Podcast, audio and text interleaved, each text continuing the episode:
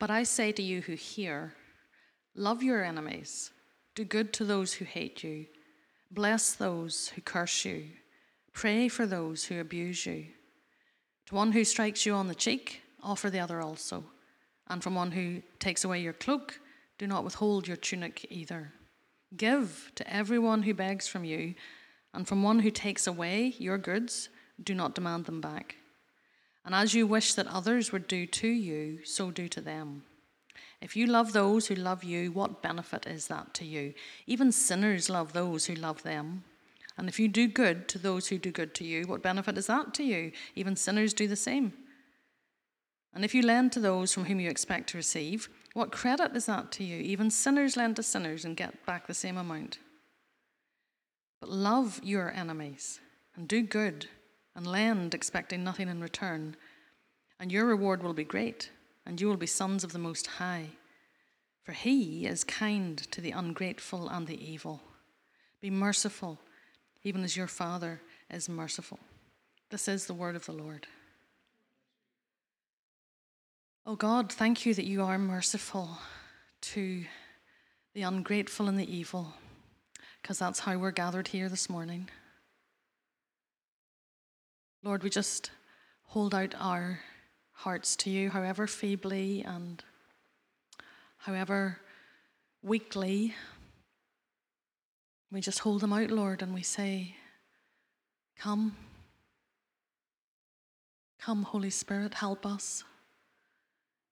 Give us ears to hear and give us hearts to grapple and wrestle with your words and your truth in your power. Come and have your way. We pray, O oh Lord, that you would empower Travis, that we might see and hear him, but Lord, we would see and know you in how he teaches us this morning. So we just ask all of this, Lord, that we might love you as you truly deserve and know you better and follow you harder and give ourselves wholly and completely to you. Help us even to pray that. And we pray all this in Jesus' name. Amen.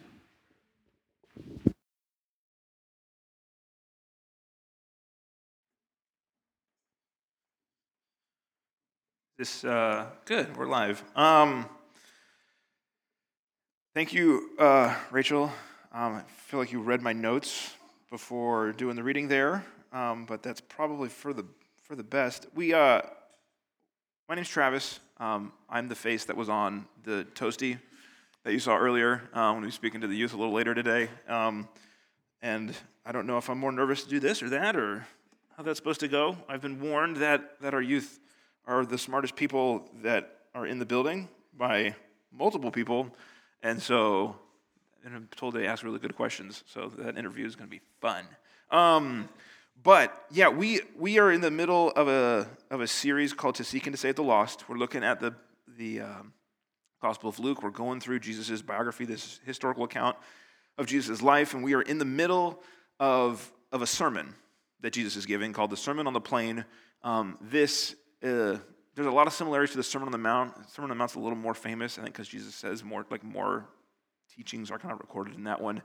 Um, and there's a lot of similarities. They are different sermons given at different times, but it's the same teaching. And so, what's really kind of important for us to take away is in this sermon, as in the Sermon on the Mount, Jesus is kind of communicating his sort of core teaching.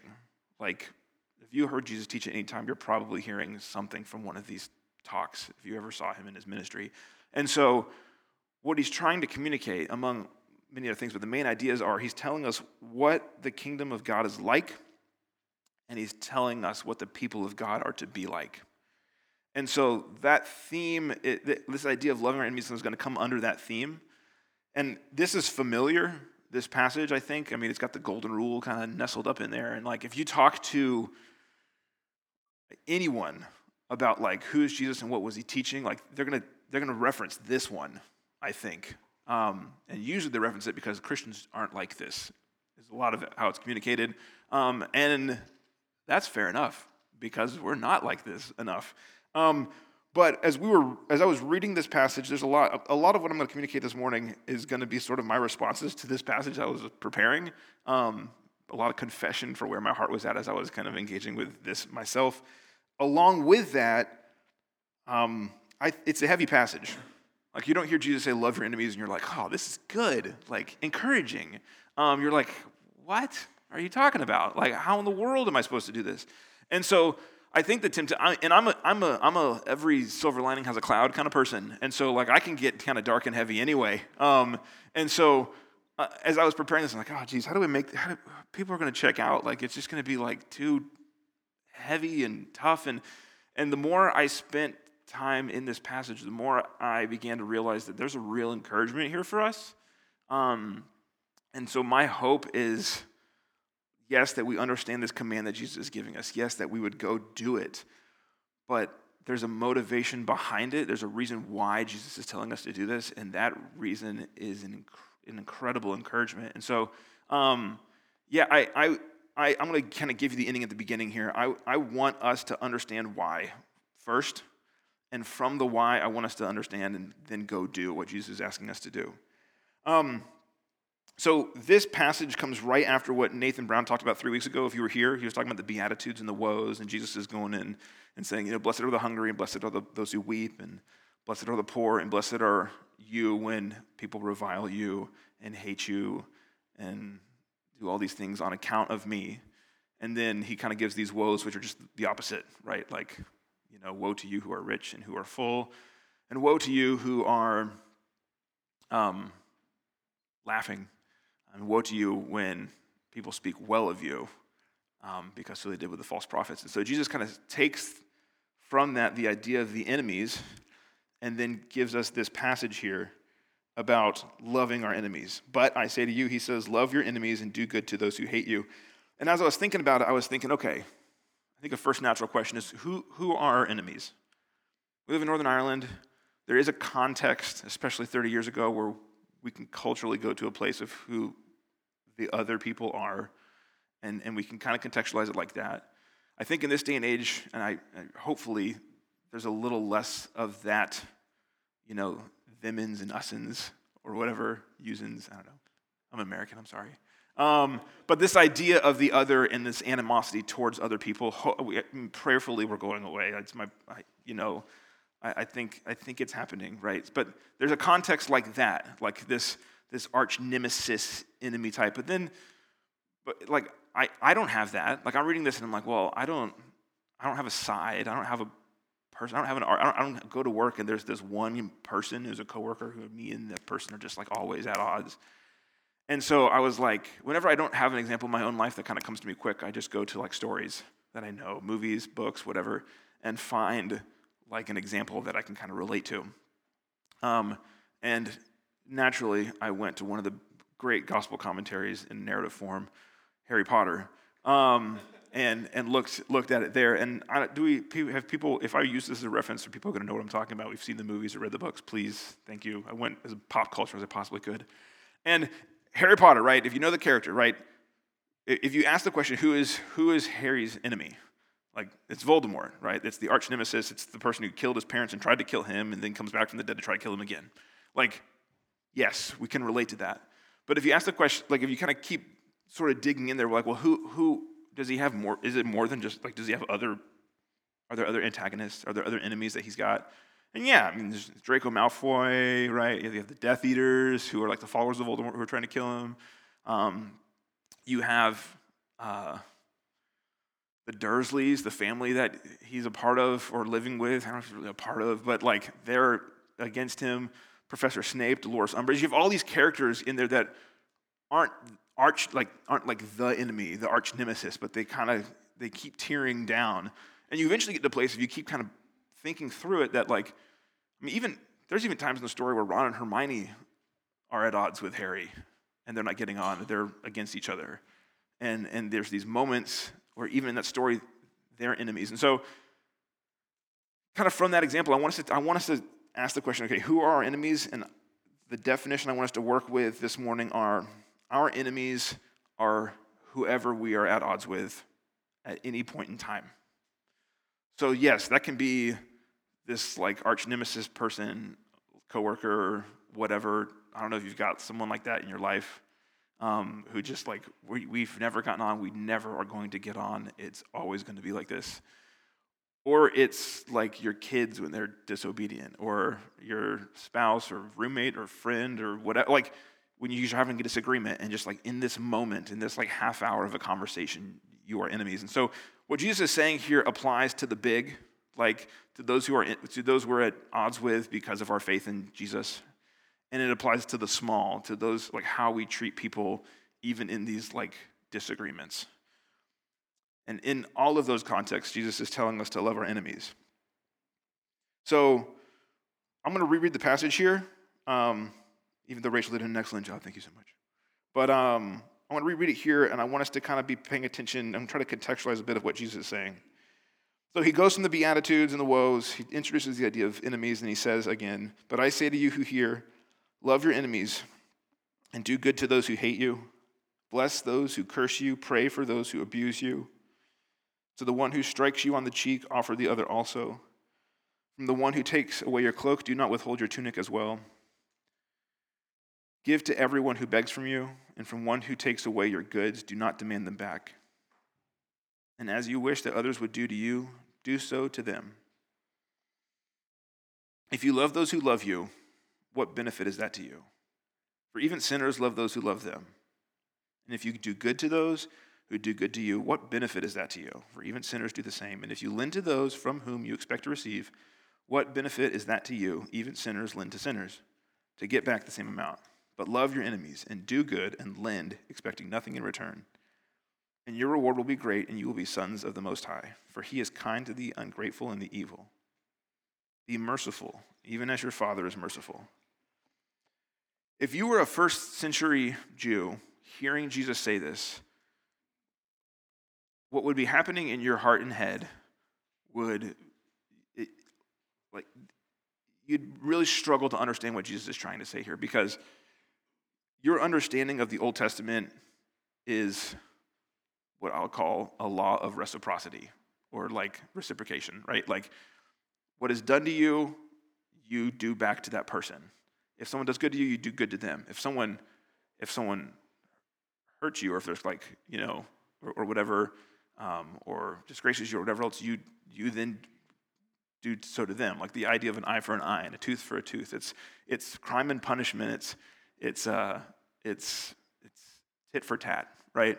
Um, and so when Jesus is saying love your enemies, and then when he gives these specific examples, what is happening, I mean, if I'm putting myself there, what's happening in my own heart is like, yeah, but no, but well, then what happens? What, where's the retribution? Where's the vengeance? Where's the punishment? Where's who makes this right?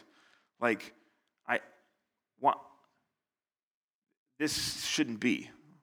Um, Tim Keller, when he talks about this whole sermon that Jesus does, he, he calls it the upside down kingdom. Jesus keeps presenting ideas to the audience and then is talking about the kingdom of heaven is the opposite. And so we even see this in terms, and Jesus also, the examples he gives are kind of foreign to us. Like if someone slaps you, if someone takes your tunic, we're like, what does that mean? Like a, a, a, slap was something that a master did to a subservient or a Roman could do to anyone. And it was a public shaming or disgracing of an individual. And Jesus is saying, if they do that to you, offer them the other cheek as well. And the taking of a tunic was something that someone would do to someone who was so poor they couldn't repay a debt. So they would shame them by just taking the clothes off their back. And Jesus says, well, if they do that give them all of your clothes. Like basically is suggesting that, that, that if they take your tunic, just give them your underwear. Like just go be naked. Like give even more. He's giving these extreme examples and then even more extreme responses of what it means to love our enemies. If someone takes from you, don't demand it back.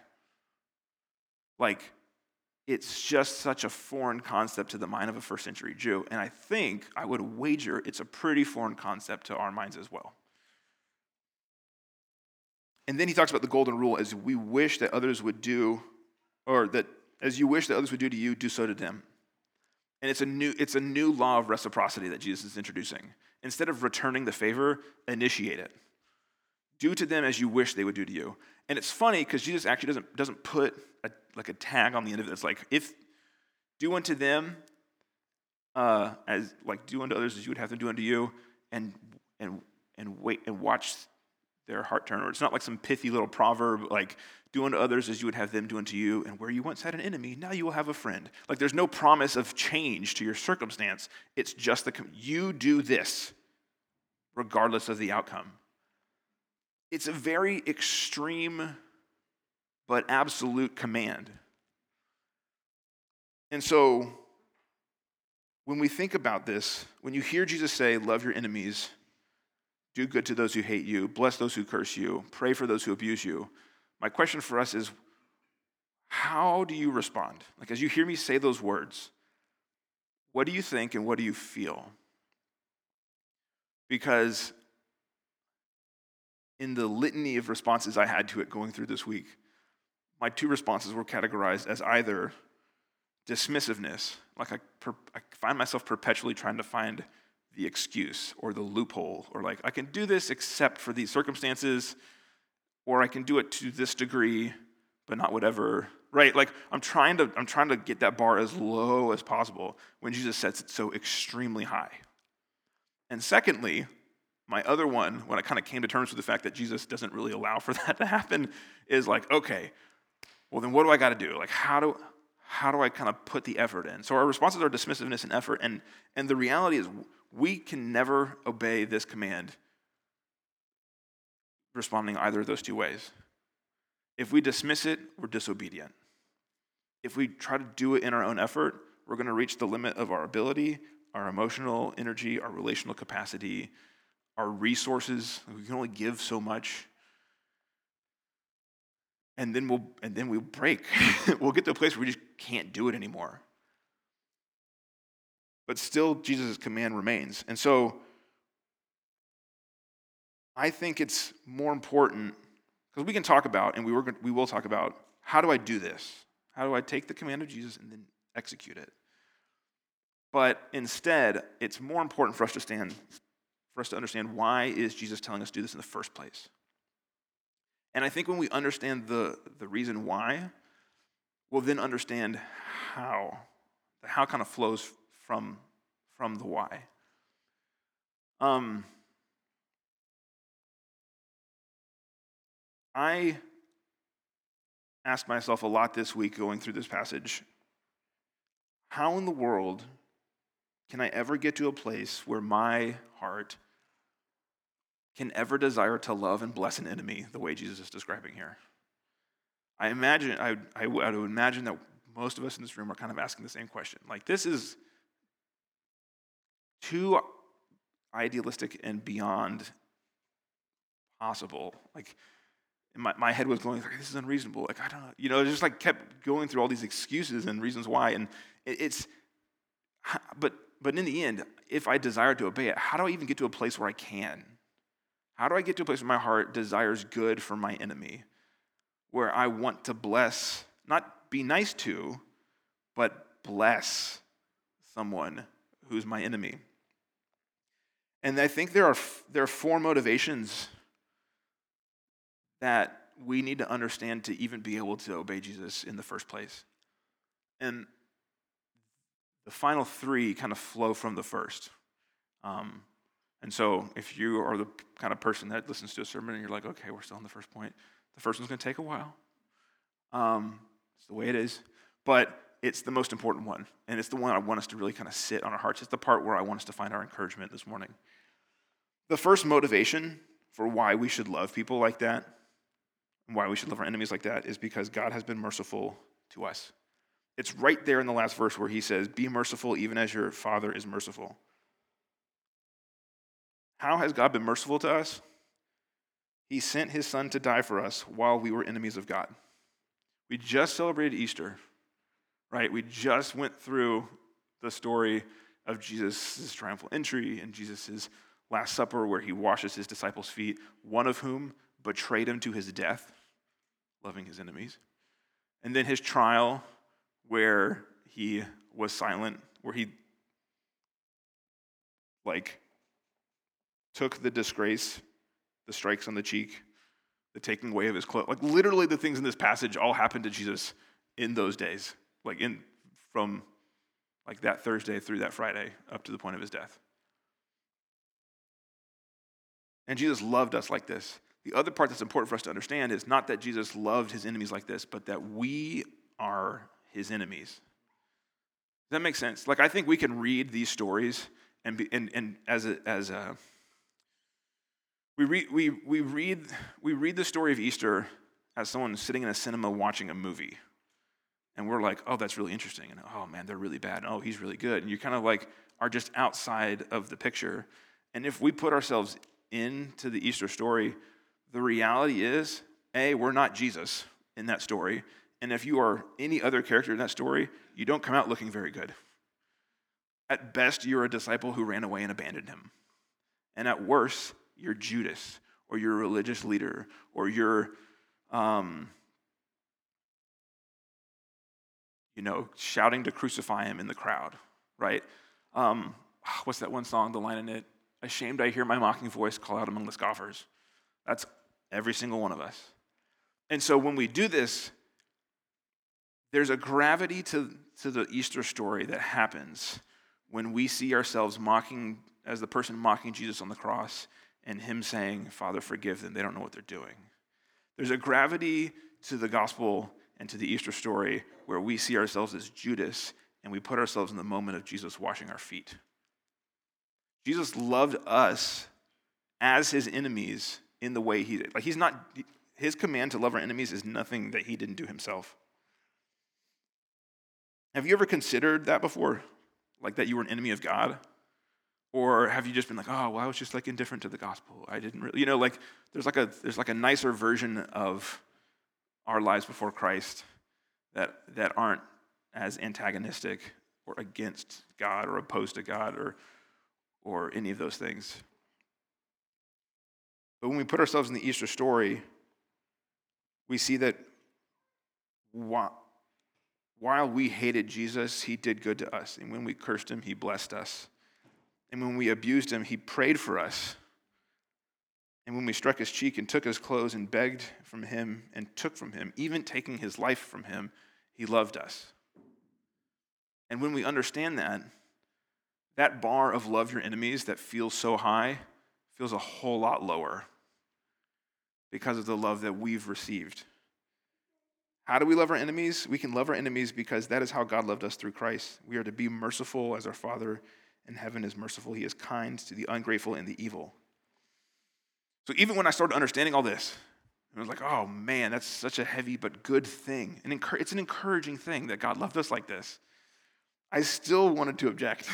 I could still feel my heart being like, okay, but what about my rights and my dignity? Like, you're, you're saying that if someone shames me publicly, I should just take it. If someone abuses their power and position over me, I should let it happen. I should pray for them. Like, what are you, how in the, like, what are you talking about? And yeah, that's exactly what Jesus is saying, right? Jesus is the single most entitled person in the history of humanity. And I don't mean that in the negative way that we think about entitlement today. I mean that in the way that everything anyone could ever possibly deserve, Jesus deserves because of who he is. And all of that he set aside to love us, his enemies. In Philippians 2, it says, Jesus, who, though he was in the very who, who was in the form of God, did not count equality with God as a thing to be grasped. Instead, he emptied himself taking on the form of a servant, being born in the likeness of men. And being found in human form, he humbled himself by becoming obedient to the point of death, even death on a cross. How in the world can I object to Jesus' command because of my own rights when Jesus, who is the most, who had more rights than anyone did not have to do anything he did, set all of those aside to love me? My other objection was what about justice?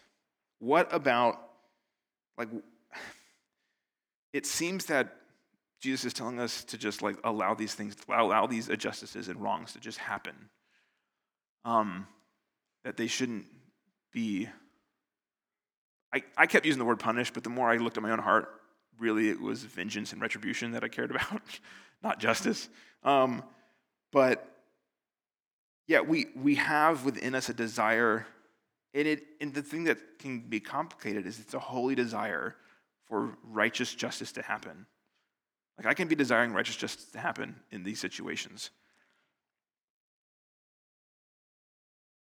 And the reality is, our position is not to be the judge or the executors of justice in any situation. And the reason I know this is because in verse 37 of Luke, right after he says, Be merciful as your Father in heaven is merciful, he says, Judge not. Jesus knows what we're thinking. And so as, as I'm wrestling with the command to love my enemies, and as in my own heart, I'm like, yeah, but who's going to make this right? Jesus is like, it's not your job. It's mine. The Bible says, vengeance is mine, says the Lord. Like we are meant to leave judgment and retribution and punishment, and all those things to God. And there's a few reasons why. Reason number one is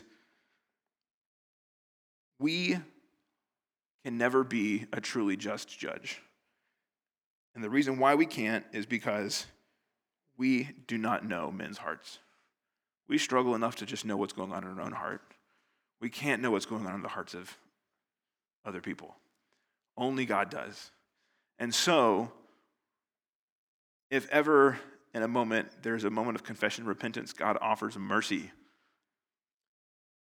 in a way that we can never know and probably wouldn't ever trust if someone says, you know, like try, comes to a point of confession and repentance.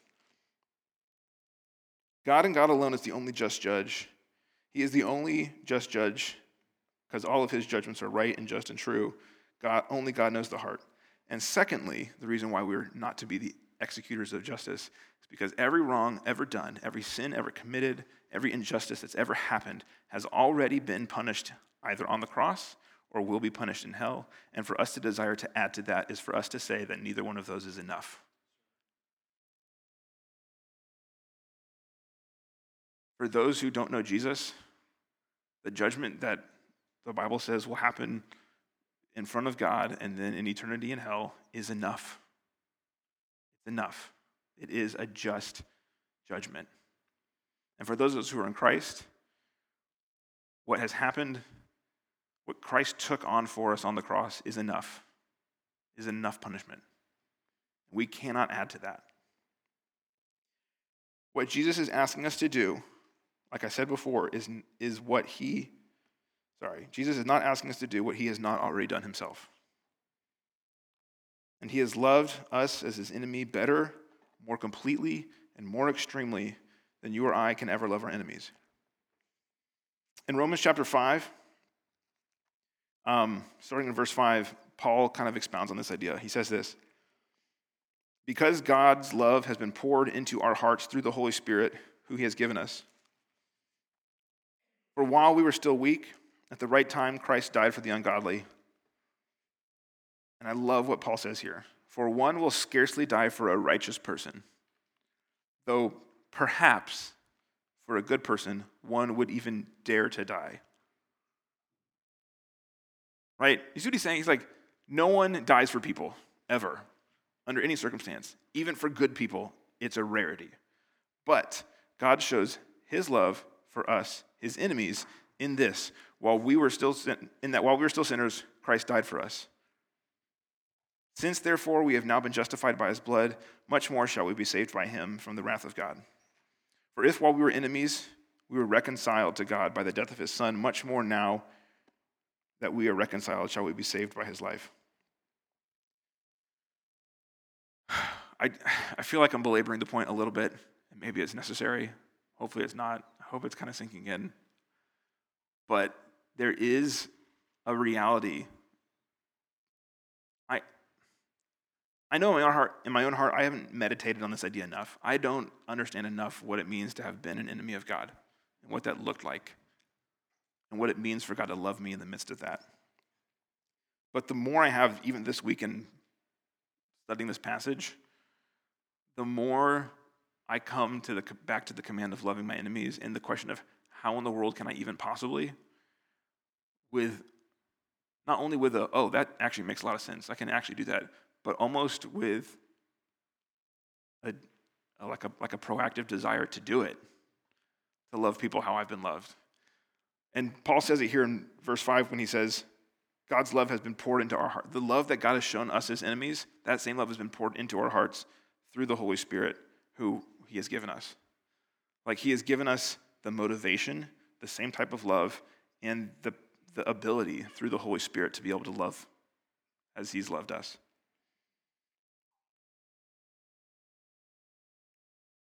God's love is amazing.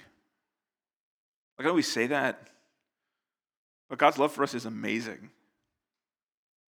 I really hope that there's, a, I mean, like I said, there's an encouragement to be taken from here. The love that you thought, like how amazing you thought God's love was, it's, it actually is more amazing than that. It's more spectacular. It's more extreme. It's more, it's just, it's just more than you can possibly understand, than I can understand. But understanding how God has loved us while we are his enemies motivates us to love our enemies, motivates us to come to a passage like that and be like, oh, that's why. That's reason number one. Like I said, it's a long one, but there it is. We'll move a little faster. Number two, the second motivation. Jesus says in verse 35 um, of Luke Love your enemies, do good, lend expecting nothing in return, your reward will be great, and you will be sons of the Most High. The second motivation is we show ourselves to be sons and daughters of God by loving our enemies. we don't achieve, and I want to say real quick, we don't like achieve our sonship as sons and daughters by doing this. We just show it. Does that make sense? Like, like we, we, we are sons and daughters of God only because of what Christ did on the cross. I, I hope that's understood by point number one, right? Like, that, that alone is all that makes us right with God and a member of his family and a participant of the kingdom of God. But we show ourselves to be sons and daughters of God because by loving our enemies because what it shows is that we understand, we've experienced that love, and we can communicate that love to other people. I don't know, uh, we have, we have a lot of growing families in the church, right? We're just people are, we most recently are the uh, adding to these to the kids ministry here. Um, but the thing I love about kids is when you can look at them and you're like, oh, I see like their mom or dad in that, right? Like I can't not look at Esther and not see Tim's face. It's impossible. I can't I can't unsee it. It's it's just, you know, you, there's no mistaking who her dad is because they're the exact same person. Same with me and um, our, our second son, Callum. We, we both do the same thing, and it's completely untaught. But like whenever, as a kid, and I still do it now, and I'm like focused and concentrated, I always stick my tongue out every time. I don't know what it is. It's just, it's like a force of habit, and I do it. And ever since he was able to start, I mean, from, from like the time he could do anything that required concentration. Um, his tongue would, he sticks his tongue out. He was doing it this morning when he was coloring in the front. So I looked at him, I was like, there he is, you know, you know, doodling away. And I was like, ah, oh, that's my kid. That's, that's my boy, you know, like, um, but, but we, that same way, people can see that, that we are children of God when we love our enemies. The third motivation, okay, is that the gospel changes people's hearts. Loving our enemies is how we show ourselves to be sons and daughters of God. That's great. The third point up on the screen is that we the gospel changes people's hearts. It is loving our enemies is one of perhaps it, it might it may perhaps be the most practical, tangible, experiential way we can communicate the gospel to another human being. We can we we do, we, we do evangelism trainings on like how to share your faith and whatever, and like here's the words to use and how to convince people and apologetics and all these kind of things. And they're great and they're good and they're true and right and godly and all that stuff. But in terms of giving someone the experience of like to just like understand experientially what the gospel is, the be- one of the best ways, if not the best way, is to love them when they're an enemy and when we and and when we do, we're communicating the gospel to someone, and the gospel has the power to change someone's life. Like loving your enemies is evangelism. It's communicating the gospel. We know this because we, as followers of Jesus, have experienced this exact same love, and it changed our hearts. And we know that that love can change other people. And there's no guarantee that it will, right? Again, Jesus didn't give us these commands and say, when you do, everyone's going to come to know Jesus. Everyone's going to repent. They're going to ask for your forgiveness. He didn't make any of those promises. But, but it could happen. It can happen. It can change someone's life forever. In verses 32, 32 through 35, Jesus says, If you love those who love you, what benefit is that to you? For even sinners love those who love them. If you do good to those who do good to you, what benefit is that to you? Even sinners do the same. If you lend to those to whom you expect to receive, what credit is that to you? Even sinners lend to sinners, expecting to get back the same amount. And as I read that, I was like, okay, Jesus, what benefit is it to me to not? How does it benefit me to love those who hate me? How does it benefit me to, uh, to do good to those who do evil to me or to give to those who only take? How does that benefit me? If you're going to frame this argument in terms of benefit, what's in it for me to do the opposite? And the reality is, from a worldly perspective, none. There is zero benefit to doing that. But because we know what the gospel can do to someone's life, there is every benefit. We have been blessed beyond measure because we have been the recipients of love as enemies and to be able to give that same love to other enemies, we have the potential, the ability to bless them in the exact same way. Does that make sense? That's the benefit. We've already, as followers of God, we've already benefited more than any earthly benefit of, of praise or acclaim or possessions or anything, right? Like anything, what we have received in and through Christ is beyond all of that. We have been, we've already have benefited because Jesus loved us when we hated him, and did good to us when we did evil to him, and blessed us when we cursed him, and all these things, right? Um, and so we can bless other people in the same way. I, I, uh, there's a quick story. I, I have a good friend who I haven't spoken to in a long time because he went to go do neurosurgery and has just vanished.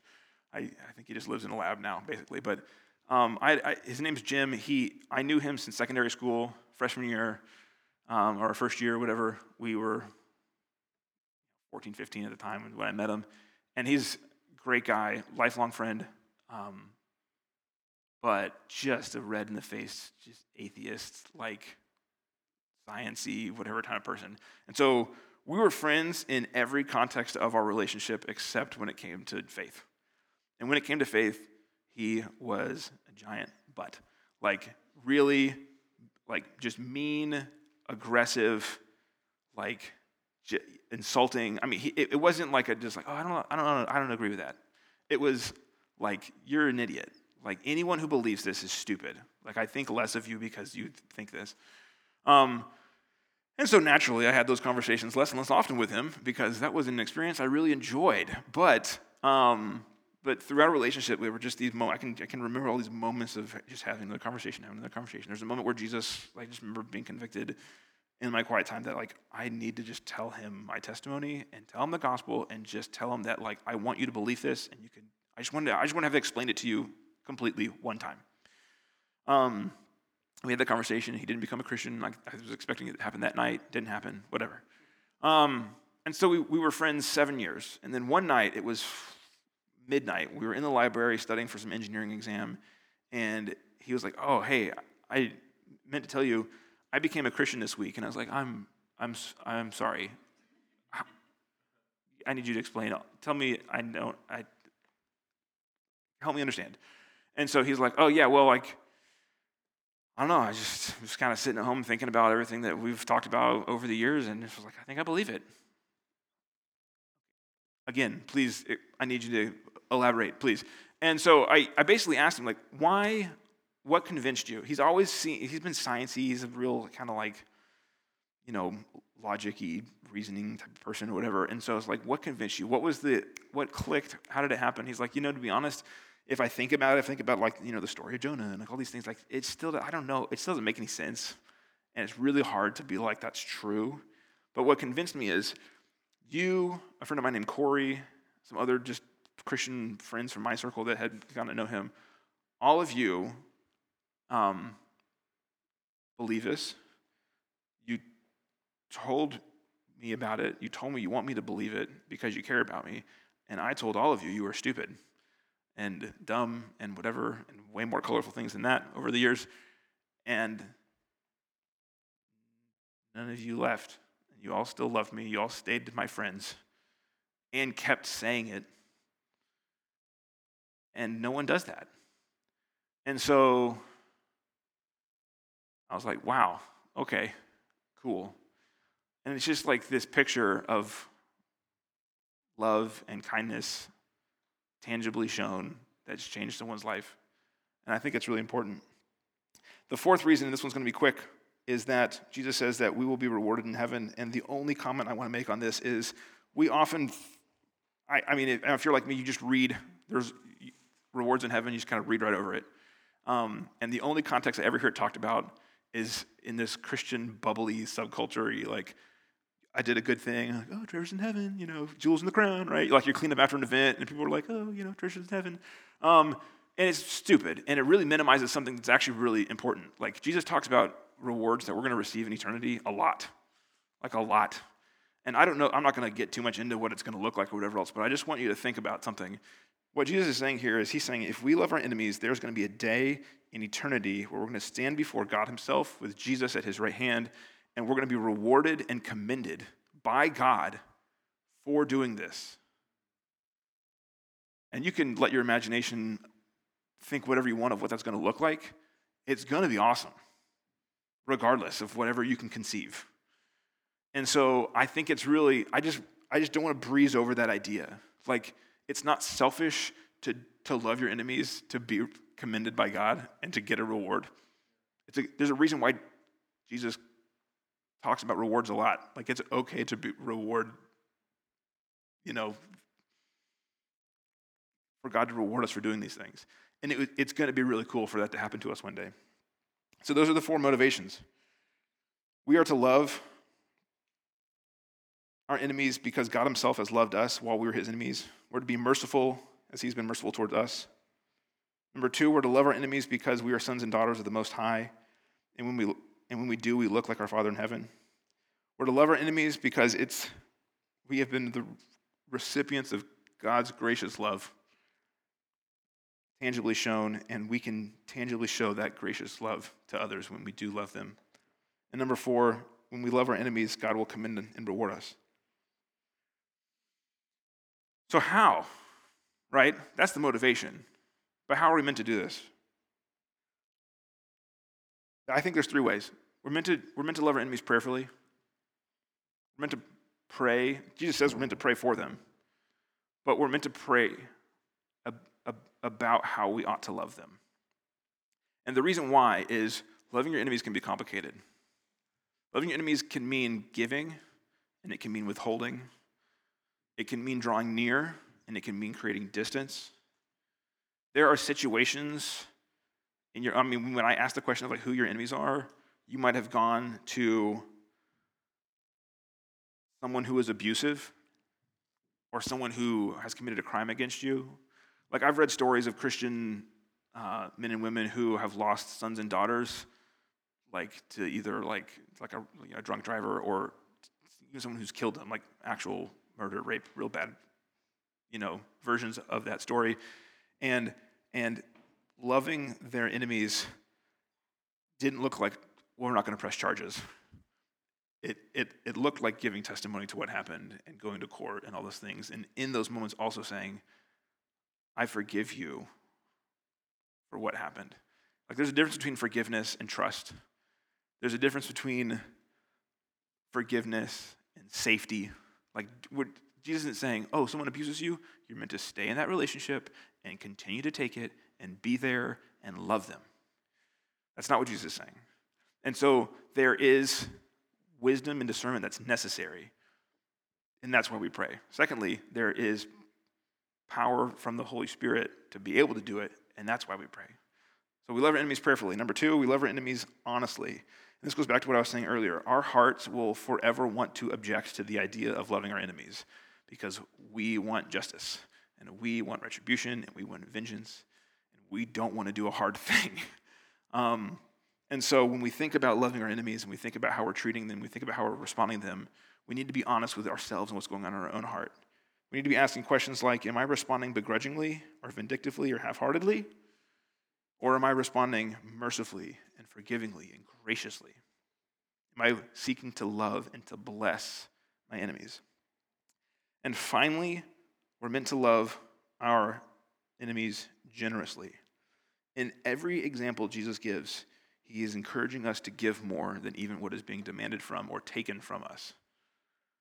And I'm just going to simplify that idea, but like there is meant to be a generosity in how we treat our enemies because there's been a generosity to us. We've received mercy from God, but we've also received grace. The difference between mercy and grace are mercy is like the forgive, like the wrong isn't punished, basically, right? Like, uh, there's the there's the story Jesus tells of um, the the man who was indebted to his master, and he forgives the debt, and then he goes and demands just a small amount from uh, of a debt that he's owed from someone else, and is unforgiving. That's a picture of mercy, right? The forgiveness of a debt, the forgiveness of a wrongdoing. Grace is undeserved blessing and favor. It's giving to someone who doesn't deserve. And so when Jesus tells us to be generous toward our enemies. He is, he is encouraging us to be merciful as our Father in heaven is merciful, but also to be gracious, to be blessing someone who does not deserve it. And again, it's because that's how God is, God in Christ has loved us. I want to close with a quick example. A, a pastor friend of mine did a, did a sermon on this. Um, he was actually my pastor a few years ago. And um, he, uh, he tells this story of, of this town that was pretty conservative in terms of politics and lifestyle and all that kind of stuff. Lots of churches, right? Kind of like Belfast um, on every corner. And there was a strip club opening up in town. And everyone was like just totally put off by it and objected to it and picketed about it and campaigned for it and leafleted and all sorts of stuff. Like the, the church, kind of universal in town in general, responded with like, we don't want this, this is bad, sin, shame, you know, all this stuff. Um, and it happened anyway, because legally it could. And the person opened the strip club, and these women started working there, and there it was. One church didn't respond that way. One church um, asked themselves the question how do, we, how, do, how, do we, how do we love and bless these people who are now here in our town? And so they got to know the, the women and employees that were working there um, and the owner and asked, like, how can we love and bless you guys? Um, they started after school programs for the kids, or for the kids of the women who worked there, most of whom were single moms, as a means to like care for, do tutoring, whatever else. Um, different women's ministry type things started happening. They just started doing all these things to love and bless those people. And there wasn't an agenda that they had to become church members to receive any of these benefits or anything like that. It was just, it was just generosity. It was just blessing.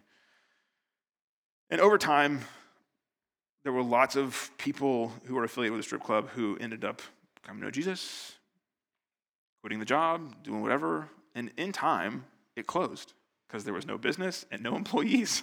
Um, but it wasn't because of like this like strategy to try to undermine it. Like I think that church would have been happy if that place not happy, but if that place stayed open forever, they would have continued to love and bless them because that's what God tells us to do. And so when we consider in our own lives as a community, but also as individuals, how should we love our neighbors?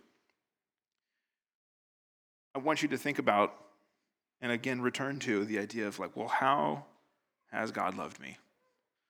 And how can I love people like that? Um, maybe this was heavier than it's still heavy anyway. I don't know. That's the way it goes. Um, it is a hard command. It's a heavy one. It's a big deal. It's a big deal because it's to be the recipients of that love is big, and then to be commanded to love like that is big. Um, we're getting ready to take communion here, and this is a picture of that big love that God um, has shown us. When we do communion, I think elders said it a lot. We, we say, like, on the night Jesus was betrayed, he took the cup and he took the bread and that other stuff. And I think we kind of like bypass, like, the night he was betrayed part. Like, even in the first Lord's Supper is a picture of loving your enemies. And the washing of Judas's feet and really all the disciples' feet, because they all left him. It's a like a like within hours. It's a picture of loving your enemies. And then in that, Jesus takes the cup and the bread and says, This is my body broken for you. This is my blood shed for you. As an example to show what was going to happen a day later, where his body was literally broken and his blood was literally shed for us. And so this picture is it's just so I just I mean communion's great every week because it's a great picture of whatever we talked about. It's the way it works. But it's especially good, I think, this week because it's such a picture of how God has loved us while we were his enemies. And so, what we're going to do, as we do most weeks, we're going to have people come up and come and take the elements. We're going to take them back to our seats. Um, and Amy will be playing. And as, as all that happens, I want you to just take a moment before you eat the bread and drink the wine to remember how God has loved you, to meditate on a little bit, just a little bit of how God has loved you while we, while, while we were an enemy of Him. Um, if you are not a believer, this, this, this, is, this is for people who have put their faith and trust in Jesus that we do here. If you're not, we just kind of ask you to not take, take uh, communion with us. And instead, really just encourage you to receive Jesus instead, um, because that's what this represents anyway. Um, and so I'm going to pray for us real quick, and Amy's going to come up, and we're going to take communion together. God, thank you. Your love is amazing, um, and we don't deserve it at all. Um, and God, I pray, I, I mean, I, I even kind of gave this sermon in the midst of still not feeling like I fully get it. Um, I think there's just more that I need to understand about my life before you and who I was without you and before you, and the reality of the love that you showed me even in the midst of that. Um, God, as we consider the command to love our enemies, I pray that our motivation for loving our enemies would not be effort, would not be, would not be because we're commanded to or because it's the right thing to do or anything like that. It would be an outflowing of the love that we have received from you, that we would just be merciful as our Father in heaven is merciful and has been merciful towards us. And so, God, as we take the bread and the wine and we eat it and we drink it and we remember your sacrifice on the cross and your resurrection from the dead and what that means for us, um, God, things, remember that it is just the ultimate picture of love for us. God, we love you as we worship now and we take communion. God, I pray that the words we sing um, would be a delight to your ears and that this communion would be a reminder to our own souls of the love that you have for us.